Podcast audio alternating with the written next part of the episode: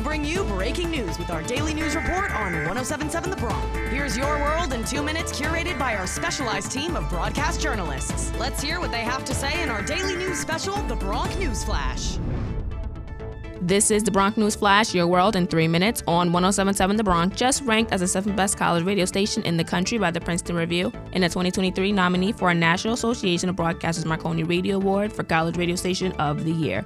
Live from Rider University, I'm Taylor Tunstall. Four people are dead, including kids, after a relative goes on a stabbing spree at Queen's home.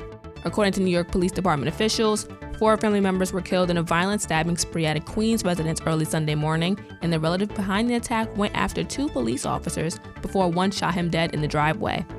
The 38 year old Bronx man allegedly behind the attack was confronted by two patrol officers responding to a 911 call around 5 a.m. in the Far Rockaway neighborhood.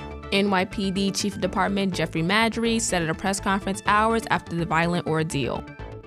Basically, a young female caller stated that her cousin is killing her family members. At the scene, the weapon that was used to injure the officers, a typical kitchen steak knife.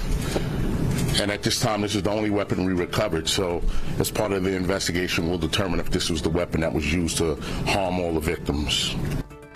Audio provided by NBC New York. Courtney Gordon was leaving the residence on Beach 22nd Street with luggage when the responding officers stopped him, according to Maddrey. After the officers tried asking the man a couple of questions, he said Gordon drew a knife and used it to slash one cop in the neck and the other in the head. One of those officers managed to pull his service weapon and fire a shot at the man, subduing him on the spot. All three were taken to a nearby hospital where the suspect was pronounced dead and the officers were being treated for non life threatening injuries. Additional officers arrived at the home and found a young girl, 11 years old, laying in front of the house. She did not survive her injuries. The head of Florida's Republican Party indicated Saturday he will not step down while facing an investigation into sexual assault, rejecting calls by Florida Governor Ron DeSantis to give up his role as the party's top operative. In a letter to the state GOP, Chairman Christian Ziegler did not address the allegation, which continued to send shockwaves through the state on Saturday as troubling new details about the investigation emerged, but suggested a conspiracy was beginning to leak details from the Sarasota Police Department probe.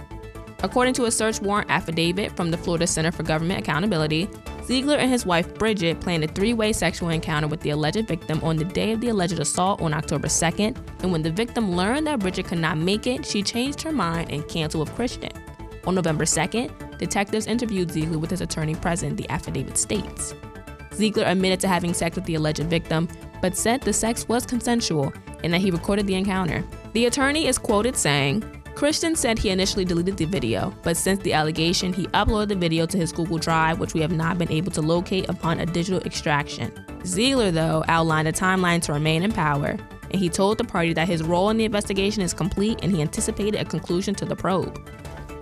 Indonesia's Merapi volcano erupts, spewing ash plumes and blanketing several villages. Indonesia's Mount Merapi in West Sumatra province erupted Sunday, spewing white and gray ash plumes more than 9,800 feet into the air and sending hot ash clouds several miles away. According to Ahmad Rafandi, an official with Indonesia's Volcanology and Geological Hazard Mitigation Center at the Merapi, there were no immediate reports of casualties.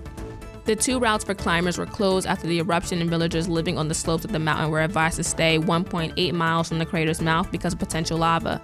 About 70 climbers started their way up the nearly 2,900 meter mountain on Saturday and became stranded. So far, 28 have been successfully evacuated, with the rest still awaiting rescue, according to Dion Indrati, the acting head of North Sumatra's Conservation Agency. That's all for this episode of the Bronc News Flash, your world in three minutes on 1077 The Bronc, winner of a 2023 Intercollegiate Broadcasting Systems Media Award for Best Radio Station and a 2023 nominee for NAB Marconi Radio Award for College Radio Station of the Year. Live from Rider University, I'm Taylor Tunstall. Thanks for tuning in to the Bronc News Flash on 1077 The Bronc, your daily update for on campus, local, national, and international news. Want to stay up to date? Check out the Bronc News Flash on demand on all your favorite podcasting platforms or 1077thebronc.com slash newsflash. Now back to the biggest hits and best variety on 1077 The Bronc.